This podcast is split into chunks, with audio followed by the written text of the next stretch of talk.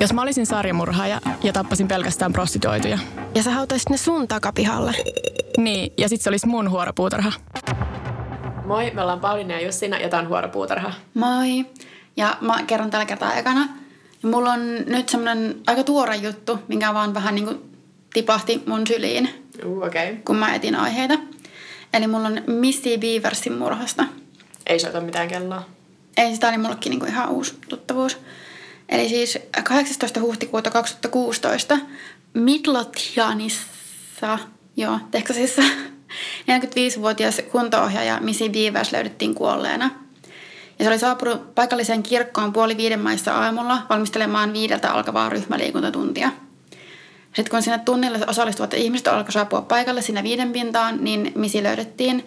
Ja sillä oli useita, kaikki kuvallistavat pistohaavoja, mutta, mutta kumminkin semmoisia useita vakavia semmoisia haavoja rintakehässä ja päässä. Ja se oli siis kuollut niihin. Ja paikalla oli totta kai soitti poliisit paikalle.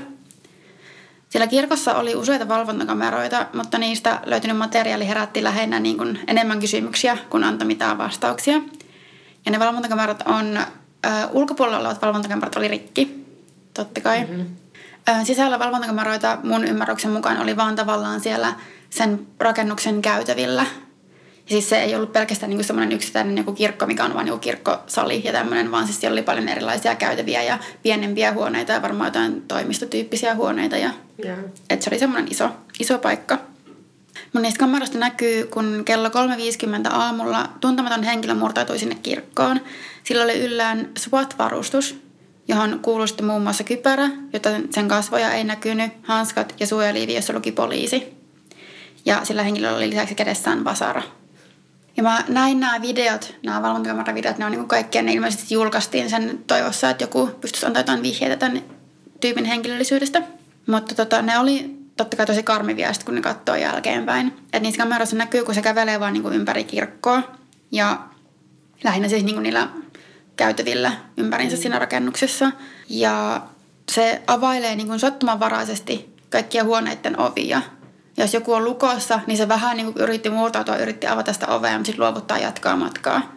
Ja se kävelee to, niin tosi semmoisen niin rennon ja ihan silleen rauhallisen oloisesti ympäriinsä. Ja sillä on vasara kädessä, niin täydessä niin tämmöisessä varustuksessa mitään tuntomerkkejä siitä ei oikein saa irti. Se ei vaikuta siltä, että se henkilö olisi menossa mihinkään tiettyyn paikkaan. Se ei kävele mitenkään määrätietoisesti, vaan enemmänkin just silleen vähän käyskentelee ympäriinsä ilman ihan niin kuin sillä ei olisi mitään varsinaista päämäärää, ihan kuin, niin kuin se olisi vaan vahingossa sattunut murtautua johonkin kirkkoon. Mutta on kuitenkin hankala sanoa, että etsikö se henkilö vaan jotakuta vai sitten juuri missiä, vai sattuuko se missi vaan tulemaan jonkun muun tarkoituksen tielle. Niin, mutta olisiko se edes tiennyt, että siellä on ketään siihen aikaan? No se pääsee. Kummallista. Sitten joka tapauksessa tämän seuraavan tunnin aikana, kun se henkilö murtautuu sinne kirkkoon ja kun missi löydetään, niin tämä tyyppi oli murhannut sen ja löytänyt sen ja murhannut sen. Vaikka tosiaan näytti, että se olisi vain sattumanvaraiset kävely ympäri sitä kirkkoa, niin mun mielestä aika vaikea uskoa, että se missi olisi ollut mitenkään sattumanvarainen uhri. Tai oikeastaan mulla on, mulla on pari teoriaa, pari mitkä mä niin löysin silleen netistä, pari mitä mä itse rupesin miettimään. Ja totta kai tämä on just semmoinen sopivan epämääräinen keissi, että kaikki oman elämänsä salapoliisit on aivan villiksi heittäytyneet ja keksineet ties minkälaisia teorioita. Mutta tuolta, mitä enemmän mä luin niitä teorioita, sitä enemmän mä haluan uskoa niihin. Okei. Okay. Ja no ekaksi ei vaikuttanut sieltä, että se tekijän motiivi olisi ollut esimerkiksi ryöstö. Mm. Ää, mitä ei ollut viety. Ja se käveli niin satunnaisesti, että se vaan kurkkaili eri huoneisiin, se ei mennyt niihin sisälle. Ja plus olisi jotenkin outo kohde murtautua kirkkoon. En mä usko, että no ehkä jollain hirveä isolla mega kirkoilla on paljon rahaa jossain, mutta en tiedä, se olisi välttämättä ensimmäinen kohde, mihin murtautuisin. Öö, mitä mä itse rupesin miettimään, mä niin mietin sitä SWAT-varustusta ja kirkkoa, oli, että ehkä tämä henkilö suunnitteli jonkinlaista terrori-iskua tai jonkinlaista niin tämmöistä massamurha-ampumista sinne kirkkoon. Ja siis en mä välttämättä tarkoita, että se olisi mitään, mennyt mitään pommeja tai muuta asentamaan sinne, mutta tota, ei olisi ensimmäinen kerta, kun joku esiintyy tai pukeutuu poliisiksi mm. tuommoisessa tilanteessa tai valitsee kohteekseen kirkon.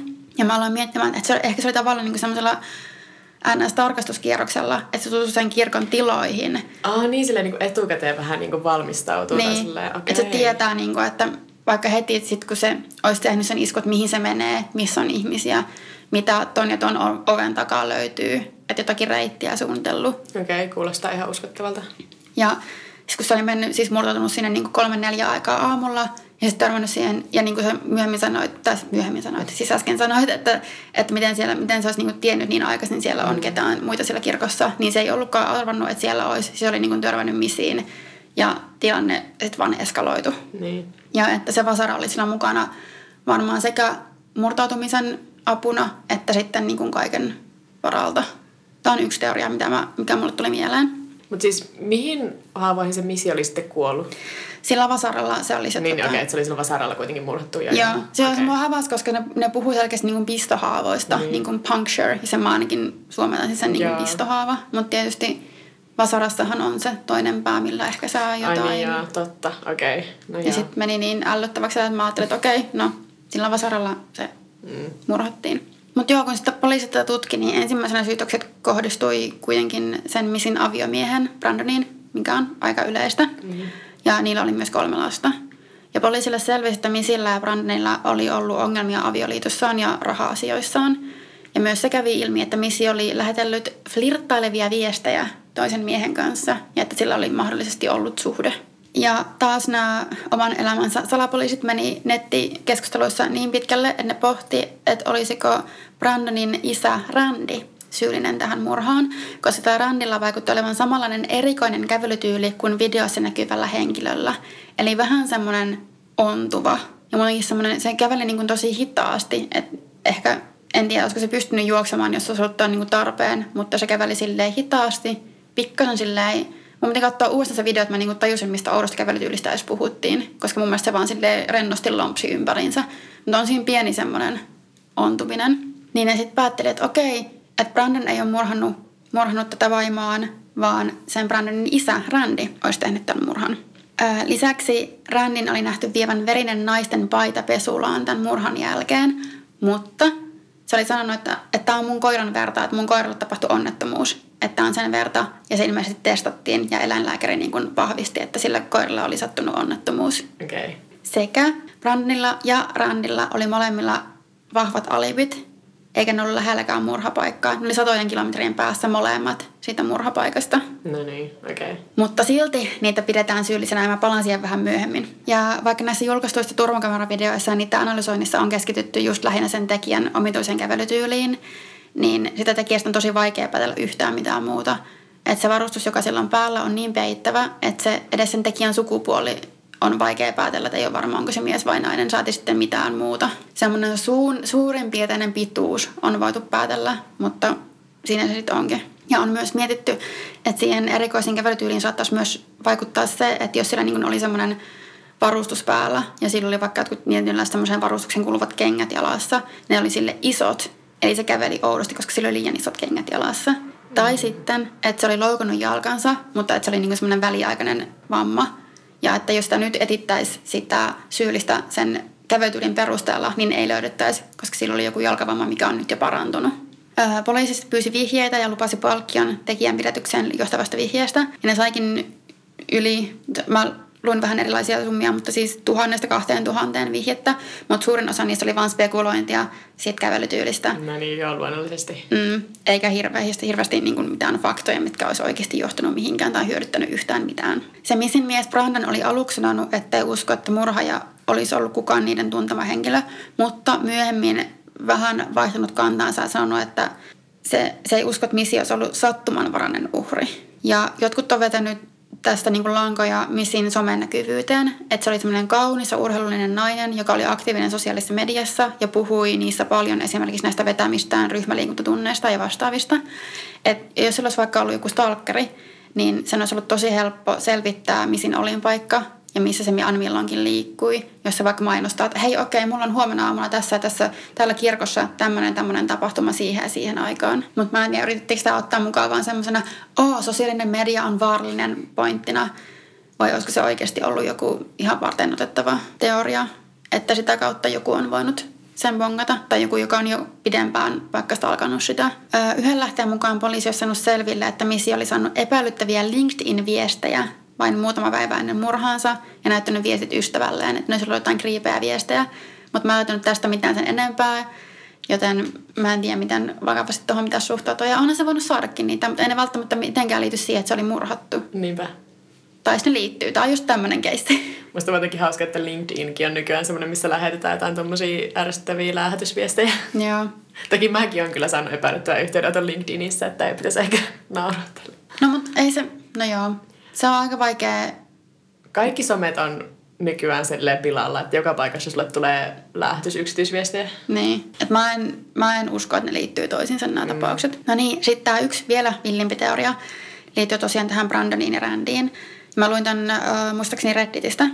Ja siellä sanottiin, että nämä Brandonin ja Randin alibit, ja kun molemmat oli siis satojen kilometrin päässä, oli liian hyviä. Liian hyvä sattuma, että just silloin, kun Missy murhataan, niin ne kaksi on molemmat siis ihan eri paikoissa. Ja niin, kuin niin kaukana ja pystyttiin varmistamaan, että ne tosiaan oli siellä, että ne ei mitenkään voisi olla syyllisiä. Ja lisäksi se, että tekijä käveli niin päämäärättömästi ympäri siinä videolla ennen kuin sitten murhasi misin. Ja niin kuin se nähdään monilla eri käytävillä kävelemässä.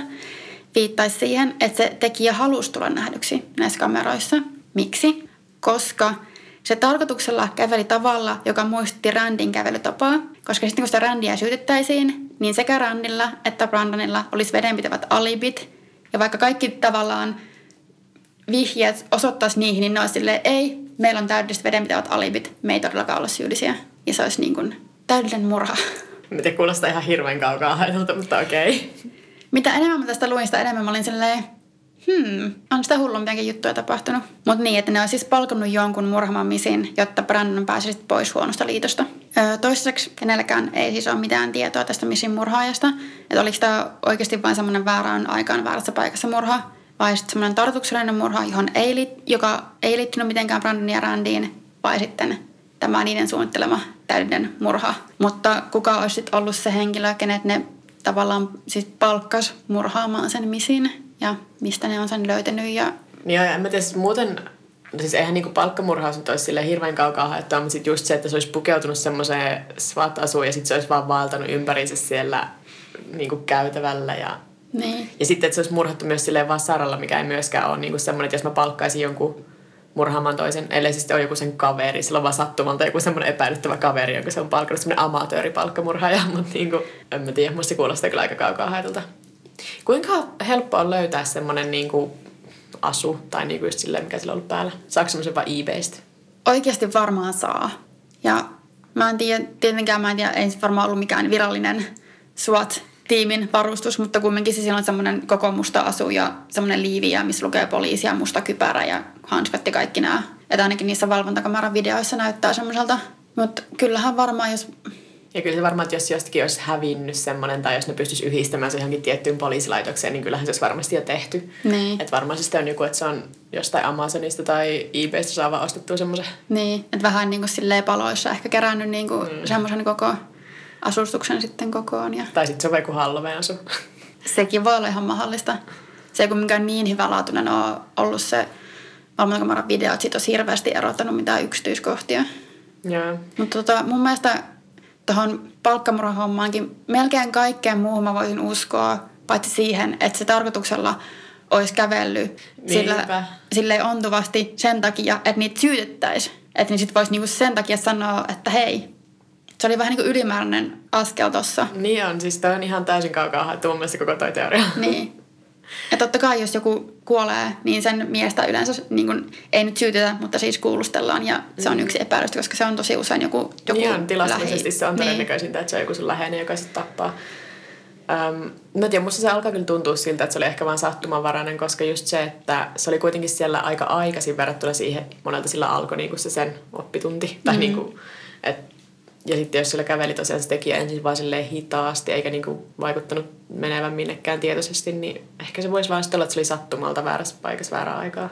Niin. Tuntuu, että osa, osa noista tapahtumista viittaa tosi paljon sellaiseen ja osa taas viittaa tosi paljon pois sellaisesta, että se olisi vaan ollut sattumanvarainen. Mutta kun niin, no okei tosiaan jos ainut motiivi sitten, koska ei ole mitään muuta sellaista motiivia, mikä tulisi esille muuta kuin se, että jos sillä sitten oli tosiaan niin kuin huono se avioliitto, että sillä oli juttu jonkun toisen kanssa, niin... Mm, ei jotain raha, rahahuolia. Niin. Ja sitten mun mielestä myös outoa, että jengi on sille, että niillä on liian hyvät alibit. Sille, joskus ihmisillä on hyvä alibi, eikä se niinku... Niin. Mutta ne just vetosi, että oh, ihan sattumalta ne sattuu olemaan molemmat niin kuin satojen satojen kilometrien päässä ihan eri paikoissa. Mutta mm. Mut jos joku vahvistaa ne, niin... Niin. Ei se nyt sillä tarkoita, että sit se on jotakin epäilyttävää. Vaikka siis toki en sulle nyt pois sitä palkkamurhausjuttua, mutta kuulostaa silti kaukaa haetulta. Ei ole sekään ensimmäinen kerta, kun joku niin.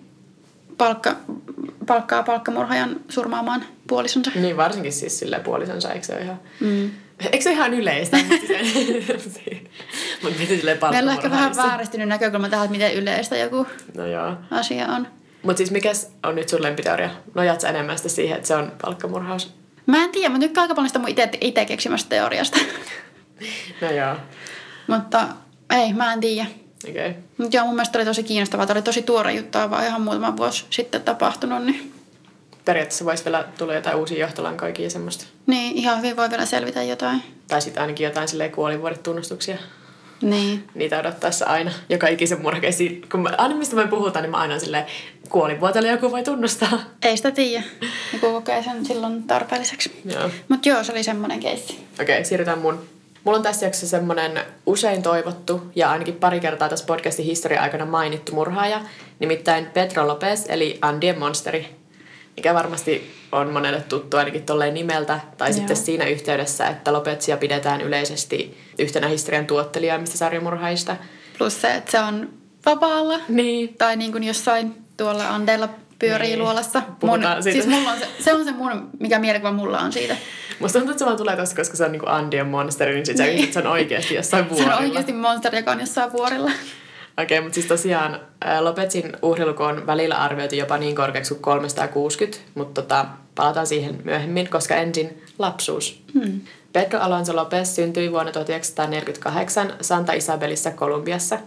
Lopetsin äiti oli prostituoitu, jolla oli yhteensä 13 lasta, ja Lopetsin isä oli kuollut jengiväkivaltaan liittyneessä ammuskelussa kolme kuukautta ennen sen syntymää. Tässä pitää vähän tietää, että Kolumbia oli, tai no on vieläkin, aika väkivaltainen paikka, että maa oli periaatteessa sisällissodassa aina ihan niin kuin 2010-luvulle asti. Et virallisesti rauhansopimus taidettiin saada aikaa elokuussa 2016. Ja. Eli se on niin kuin, siellä oli semmoinen 60 vuoden mittainen sissi- ja huumesota käynnissä. Ja mä oon miettinyt just tuohon liittyen, että jos jossakin maassa voi olla tosi tuottelias, aktiivinen saaremurhaaja ja että ihmiset ei ehkä reagoi niin voimakkaasti tämmöisiin katoamisiin ja kuolemiin, mm. niin se olisi just joku, missä on tommonen tilanne. Joo, että varsinkin kun aletaan puhua tuosta poliisin toiminnasta tuolla Kolumbiassa, niin kannattaa pitää mielessä, että siellä oli se periaatteessa sisällissota käynnissä koko ajan, mikä Joo. on sitten varmasti vienyt huomiota vähän muualle. Ja sitten just tosiaan siis korruptio oli tosi korkeata. Joo, joo.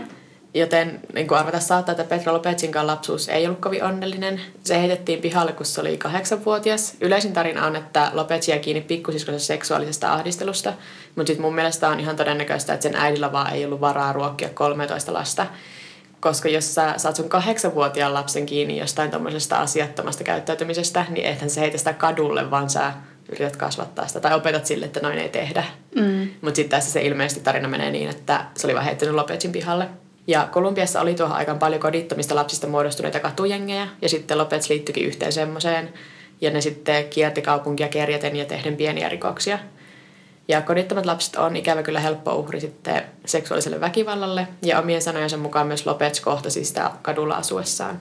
12-vuotiaana Lopezilla kävi kuitenkin tuuri, ja amerikkalainen pariskunta otti sen asumaan kotiinsa ja auttoi sitä aloittamaan koulunkäynnin. Tosin sitten Lopez ei viihtynyt pitkään siellä koulussa, vaan karkasi kotoa ja palasi kaduille – ja sitten tähänkin liittyy se, että ilmeisesti myös kun se koulu, mitä se kävi, niin se oli niin kuin Orvalle suunnattu koulu.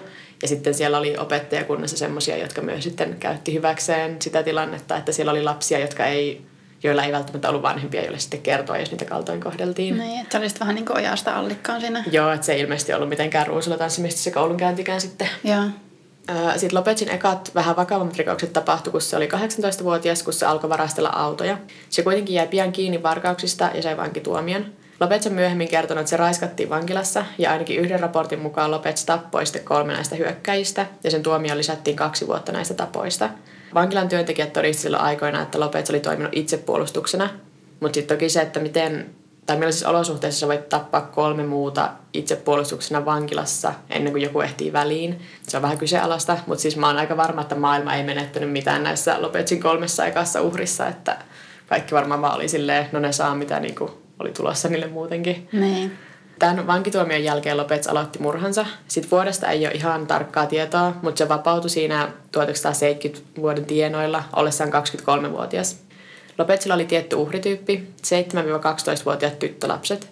Se valitsi uhreikseen erityisesti tyttöjen katoamista kukaan ei huomaisi, eli kodittomia, köyhiä, yksin liikkuvia tyttöjä. Lopet saattaa joskus mahdollisen uhrin pongattua seurata sitä tuntikausia ja sitten alkaa houkutella tyttöä luokseen esim. koruilla tai muilla pienillä lahjoilla. Se oli esim. kertonut niille, että mulla on tämmöinen nätti kaulakoru, jonka sä voit antaa sun äidille. Ja sitten kun se tyttö, jolla ei ole niinku koskaan ollut rahaa antaa äidille mitään lahjaa, niin totta kai sit saattaa olla silleen, että joo, mä haluan ton. Ja sitten sen uhrin huomion saatua Lopets saattona jonnekin syrjäiseen paikkaan, raiskasi ja murhasi. Jos tämän suunnitelman toteuttamiseen oli mennyt niin kauan, että oli ehtinyt tulla yö, niin sitten Lopets odotti aamuun asti ennen kuin murhasi uhrin, koska omien sanojensa mukaan murha olisi mennyt hukkaan yön pimeydessä. Just, joo. Lopez on myöhemmin kertonut pitäneensä teekutsuja uhreiensa kanssa niiden kuoleman jälkeen, sekä muutenkin teeskennellyt tyttöjen olleen elossa vielä murhan jälkeen ja leikkinyt niiden kanssa. Tämä kuulostaa ihan joltain Criminal Minds-jaksolta, mutta siis tämä oli raportoitu useassa lähteessä. Se oli kertonut tämän sitten myöhemmin haastattelussa joku semmoisen amerikkalaisen journalistin kanssa. Joo, toi on siis niin kauhuleffa matskua kyllä oikeasti. Jep. Näiden tekojensa aikaan Lopez oli koditon ja se liikkui jatkuvasti pienestä kylästä toiseen ja ylitti myös valtiorajoja Etelä-Amerikassa ja murhasi yhteensä kolmessa eri valtiossa, mikä sitten varmasti myös vaikutti siihen, että miksei se meinannut jäädä niin millään kiinni. Vuonna 1978 ollessaan 30-vuotias Lopez oli oman arvensa mukaan murhannut jo yli sata nuorta tyttöä. Ja sitten tuona samana vuonna se melkein myös kohtaa loppunsa. Ja nyt me päästään mun lempikohtaan. Ja kun mä sanon lempikohta, niin mä se kohta, mitä mä vihaan eniten tässä koko niin kuin, jutussa. Eli vuonna 1978 Lopez liikkui Perun syrjäseuduilla. Ja sitten murhattuaan kaksi tyttöä yhdessä semmoisen alkuperäiskansan asuttamassa kylässä. Niin kylän asukkaat otti sen kiinni ja hautasi sen kaulaa myöten maahan. Ja siis aikoi jättää sen kuolemaan siihen. Yhden raportin mukaan ne myös kaatoi hunajaa sen kasvoille kasvoille, että niinku muurahaiset tulisi siihen. Uh, no, sitten, on tämmöisiä keskiaikaisia kiidotusmenetelmiä. Joo, se kuulostaa vähän siltä, mutta siis ilmeisesti ainakin se kaulaamisen hautaaminen on kyllä ihan totta. Mutta sitten ikävä kyllä, siellä kylässä oli just silloin vierailemassa amerikkalainen lähetyssaarnaaja, joka meni väliin ja keskeytti tämän tapahtuman. No just joo. Jeesus pilaamassa kaiken. Tämä lähetyssaarnaaja lupasi kyläläisille, että se veisi Lopetsin kaupunkiin ja luovuttaisi siellä viranomaisille. Mutta sitten jostain syystä se ei pitänyt lupaustaan, vaan vei Lopetsin vain niinku Perun ja Kolumbian rajalle ja päästi sen vapaaksi siellä. Siis se oli vaan, että ei ole mun ongelma enää. Joo, siis Et ne... nyt mä oon tehnyt hyvän työn ja heippa. Niin, ja sitten toki se voi myös olla, että ehkä tämä nainen ei uskonut, että Lopez on syyllinen niihin murhiin vaikka, koska mä en tiedä, kuinka paljon niillä kyläläisillä sitten lopulta oli todisteita siitä. Tosin siis oikeassahan ne oli. Näin. Niin, mutta Lopez on myöhemmin sanonut tästä lähetyssaarnaajassa, että olisi murhannut senkin naisen, mutta se oli liian vanha. Toivottavasti tuntee piston sydämessä. Tämän jälkeen Lopez jatkoi vaeltelua ja murhia sille noin vuoden ajan, kunnes se lopulta päätyi Ecuadoriin. Ja tässä vaiheessa Lopez murhasi noin kolme tyttöä viikossa, että se, niin se tahti oli ihan järkyttävän tiukka. Ja sitten siihen alettiin vihdoinkin kiinnittää huomiota, sillä Ecuadorin siellä kaupungissa oli semmoinen tulva, minkä seurauksena neljän tytön ruumiit ajautui näkyville. Ja sitten paikalliset alkoi epäillä, että niiden keskuudessa liikkuu joku, joka murhaa nuoria tyttöjä. Ja sitten lopulta Lopez jääkin kiinni, kun se yritti taas kerran haukutella luokseen kymmenenvuotista tyttöä keskellä kiireistä toria. Ja sitten tällä kertaa se epäilyttävän käytökseen kiinnitettiin huomiota. Osittain varmaan, koska oli just ollut niin puhetta niistä kadonneista ja kuolleena löytyneistä tyttölapsista. Mm. Ja sitten Lopez pidätettiin epäiltynä kidnappausyrityksestä. Mutta sitten ongelma kuitenkin oli, että pidätyksen jälkeen Lopez kieltäytyi täysin puhumasta. Se ei ollut lainkaan niinku yhteistyöhaluinen poliisin kanssa ja sitä voitiin syyttää vaan sitä kidnappausyrityksestä. Niin sitten Ecuadorin poliisi kehitti semmoisen juonen, jossa ne lähetti vankilaan niinku poliisin esittämään rikollista. Joissakin tarinassa se on vielä myös pappi sen lisäksi, että se on niinku poliisi. Mutta mä en ole ihan varma niinku siitä, että miten se niissä uutisjutuissa, mitä mä luin, niin se oli vaan niinku poliisi. Ja mä mietin, että voi vähän lähteestä riippuen silleen. Se oli poliisia, pappia, niin. mitä vielä. Ja sitten ehkä mä mietin, että voihan olla myös, että sitten se pappiosuus oli niinku osa sitä sen peitetarinaa. Ja se on niin. vaan sen takia sekoittunut. Koska sitten sen tehtävä tosiaan oli voittaa Lopetsin luottamus ja saada se kertomaan niistä rikoksistaan. Ja se toimi. Ja Lopez oli kertonut sille sellitoverille ja sitten vaan, että joo, että mä oon murhannut tyttöjä kolmessa eri valtiossa. Ja se kertoi niistä muodista tarpeista, että vastaan pystyttiin sen rakentamaan ihan uskottava keissi. Ja sitten kun sitä syytettiin näistä olikohan se niinku joku sata murhaa, mistä oli kertonut sille selitä toverilleen, niin sitten Lopez aika lailla taisi itsekin tajuta, että okei, no eiköhän tämä nyt ollut tässä, että ei mä, niin kuin, en mä enää voi kieltää tätä kaikkea. Mm. Ja sitten se tunnusti kaiken. Ja näissä tunnustuksissa myös kuvaili itseään vuosituhannen suurimmaksi mieheksi, ja ettei kukaan koskaan unohtaisi sitä, mikä on, on jotain... Se on sitä tyyppiä siis. Joo, mutta sitten mä mietin tota, että tai useinkin tätä podcastia tehdessä mä oon miettinyt, tota, että täytänkö mä nyt sen tyypin toiveen, kun mä teen tätä jaksoa siitä, koska jos se olisi, että kukaan ei koskaan tule unohtamaan minua, ja sitten mä oon tässä just kertomassa silleen kaiken siitä. Niin. Tämä on vähän näitä tällaisia moraalisia kysymyksiä tämän podcastin pitämisen kanssa. No hyvä pointti. Syyksi teoille Lopez kertoi sen, että koska sen oma viattomuus oli viety siltä niin nuorena silloin, kun se asui kadulla, niin se halusi tehdä saman mahdollisimman monelle muulle lapselle. Sitten se myös syytti äitiään siitä, että millainen siitä oli tullut, koska totta kai ainahan nämä syyttää. Ja koskaan ei ole niin kuin itsessä se mm. vika. Minkälaista katumusta teoista Lopez ei ole koskaan näyttänyt, vaan se enemmänkin rehvasteli, että aikoo palata samoihin hommiin heti, kun vapautuu vankilasta. Tosiaan toi Lopezin lopullinen uhrimäärä on epäselvä, että sen oma arvio oli 110 Ecuadorissa, yli 100 Perussa ja noin 100 Kolumbiassa mitkä kuulostaa kyllä tosi epämääräiseltä arvelta. Mm. Tuolla silloin kuulusteluissa Ecuadorissa se johdatti poliisit hautapaikoille, joista löytyy yhteensä 53 ruumista, mikä siis on toki ihan järkyttävä määrä, mutta silti paljon pienempi kuin toi, minkä se tunnusti. Epäiltiin, että osa ruumista olisi saattanut just huuhtoutua tulvien mukaan jonnekin muualle, tai että eläimet olisi saattanut tuhota jäänteet. Ja sitten ilmeisesti myös loppua kohden toi Lopez itse alkoi olla niin kyllästynyt siihen koko hommaan, että se ei välttämättä johdattunut ne täysin oikeille paikoille. Eli on mahdollista, että Ecuadorissa on jossain joukkohautoja vieläkin, ja niitä ei ole vaan löydetty.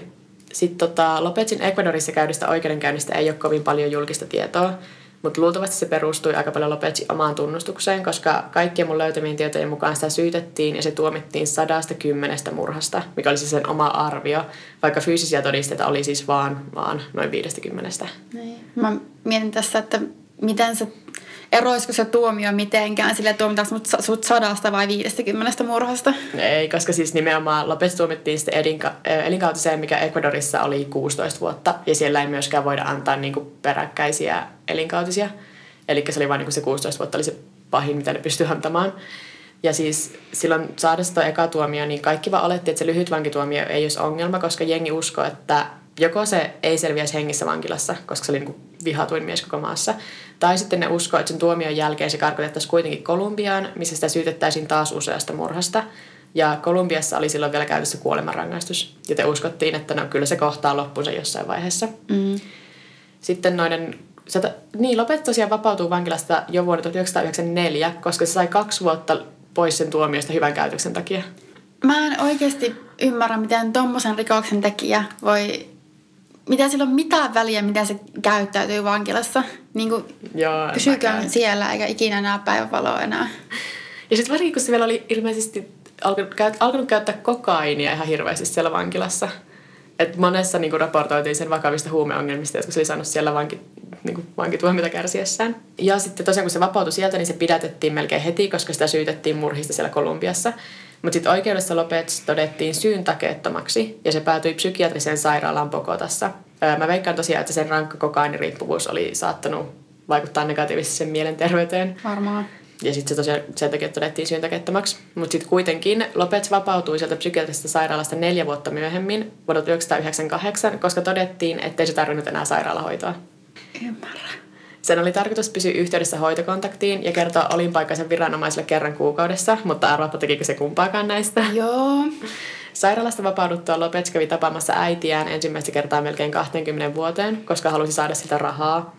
Ja sitten sen äidillä ei ollut rahaa, koska no, sen äiti oli vieläkin köyhä, niin kuin se oli ollut silloin lapsuudessa.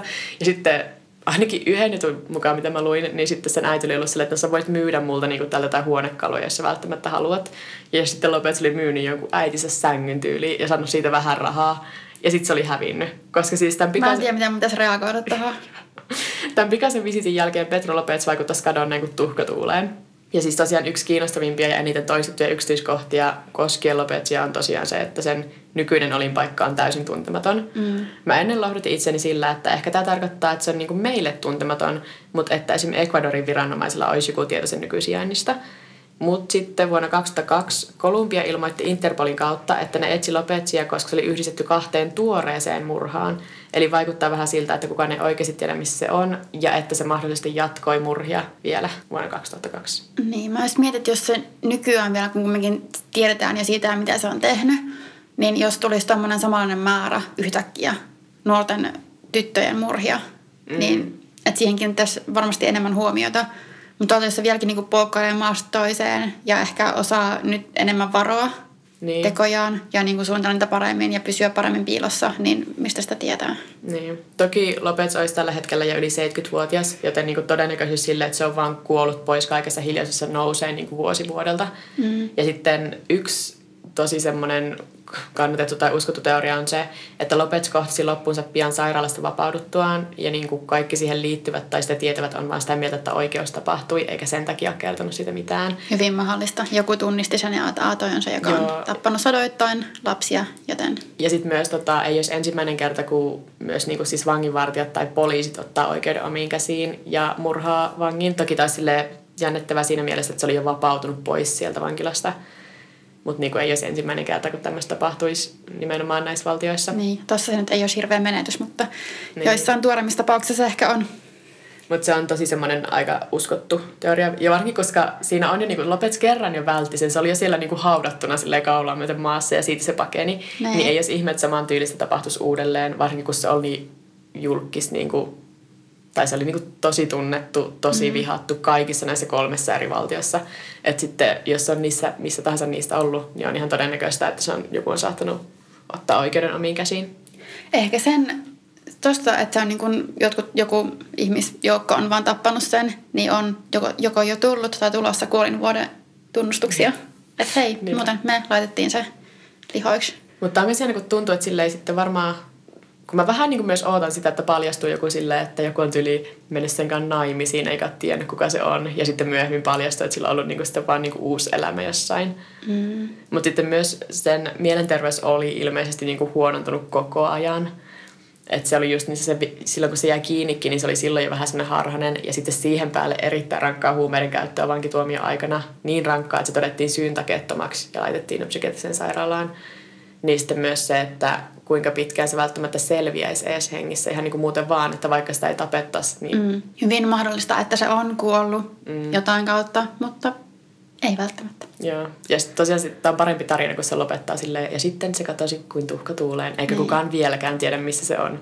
Mutta mun mielestä on aina semmoinen vuorilla asuva monsteri. Joo, no siis mäkin kyllä... Jossain mä... luolassa piilotteleva. Joo, ja sitten kun monet virheellisesti kertoo myös tätä tarinaa sille, että ne unohtaa kokonaan tuon psykiatrisen sairaalan. Ja sitten että ne kertoo vaan silleen, että sitä syytettiin Kolumbiassa murhista, mutta sitten että poliisi olisi vienyt sen varajalle ja vapauttanut sen. Koska sekin kuulostaa sille, että se olisi vaan lähtenyt poliisiautosta ja ne olisi ollut silleen, että tuonne meet ja niin osoittanut niin. yli Kolumbiaa. Ja taas silleen, että on enää meidän ongelma. Niin. Mutta oikeasti se viimeinen tiedetty sijainti on se, että se oli käynyt sitä äitiensä tervehtimässä ja yrittänyt nyhtää siltä rahaa äitiraukalta. Mutta on sille 12 sisarusta jossakin. Mm. Ja varmaan jos niinku sisarusten lapsia ja kaikkea sukulaisia kyllä löytyy. Sitä varmaan ihan hirveästi puhuta sen perheen keskuudessa. Joo. On, onneksi tämä sen nimi oli niin tommonen geneerinen, kun siis musta just tuntuu, että Pedro Alonso Lopez on niinku semmoinen, jos mun pitäisi äkkiä keksiä, että mikä mun espanjan opettajan nimi on.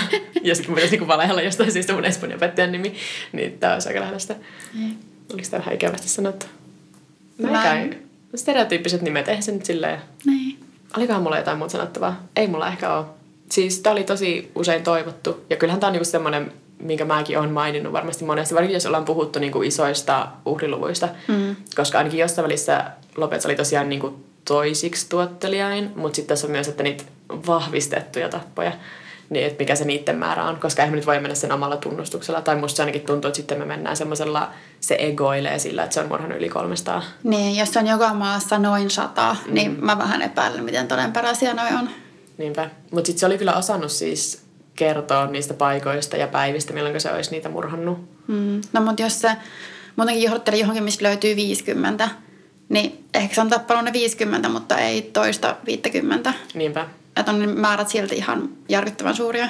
Ja sitten on tämä just silleen, että äh, Ecuador oli se, mikä teki sen niin kuin oikeimman, pisimmän, niin kun ne oikeasti yritti etsiä niitä ruumiita. Mutta sitten Kolumbiassa ne ilmeisesti oli silleen, että sä oot syyn takia, eikä me voida niin kuin mitenkään saada edes selvää näistä kaikista. Ja sitten Peru on vissi ollut vaan silleen, ai meilläkin on tapahtunut sata pikkutyttöä. Hups. Mm. tosiaan siis näistä Lopetsi uhreista tosi iso tytöistä oli niinku sille vähäosaisista perheistä, usein myös niinku just sille alkuperäisasukkaita tai niinku sille, että just yhteiskunnan vähän ehkä semmoiset, että niistä ei oikein huomattu, jos ne hävisi. Varsinkaan kun on sille sotakäynnissä tai hirveästi niin. korruptiota ja sitten häviää vaan just silleen köyhiä, kodittomia lapsia. Niin, että jos ne on just ollut vaikka semmoisia, niin kuin tämä itsekin, että se oli lentänyt, niin kuin, vanha perhe on niin kuin heittänyt ne pihalle, niin ei mm. niitä kukaan ei huomaa, jos ne katoaa. Niinpä. Mutta jotenkin kauhean ajatella niin sitä, ketkä on ollut silloin poliisina vaikka selvittämässä sitä, kun toi Lopez on ohjannut sut sinne jonnekin joukkohaudalle. Ja sitten sieltä löytyy sille parikymmentä tyttöä. Ja sille, meillä ei ole niinku mitään raporttia, että nämä on niinku hävinnyt. Että miten sä sitten aloitat sille selvittämään, että ketä ne on. Niin. Ja sitten tosiaan kun ne oli, kaikki tai ainakin suuri osa oli niinku 7-12-vuotiaita. Että ne on myös niinku tosi nuoria lapsia ollut. Niin tota, ei käy kateeksi niinku sitäkään poliisivoinnissa työskennellyttä tyyppiä silloin. Mm. Mutta niin, tämä menee vähän samaan sarjaan kuin ne mun mitä mulla on ollut Venäjältä ja Neuvostoliitosta, niitä semmoisia kanssa, että ne uhriluvut on ihan superkorkeita osittain, koska ne on sattunut semmoiseen aikaan semmoisessa maassa, missä on ollut mahdollista. Niin. Toi jotenkin ihan tosi vaikea niin kuin edes kuvitella, miten se on mahdollista, mutta kun jos muutenkin poliisivoimat on, mitä on, ja jos niillä on tavallaan NS parempaakin tekemistä, mm. niin sitten helppoa siinä on, kun silmä välttää. Niin. Joo. Mutta se Andien monsterista. Joo. meillä voi laittaa sähköpostia vuoropuutarha.gmail.com tai sitten meillä voi laittaa viestiä Instagramissa tai Twitterissä. Mä oon Pauliina Kiero. Ja mä oon Vekepekoni. Ja sitten meidän podcastilla on ihan omakin Instagram, mikä on ihan vaan at vuoropuutarha. Kiitos, että kuuntelit. Heippa! Heippa!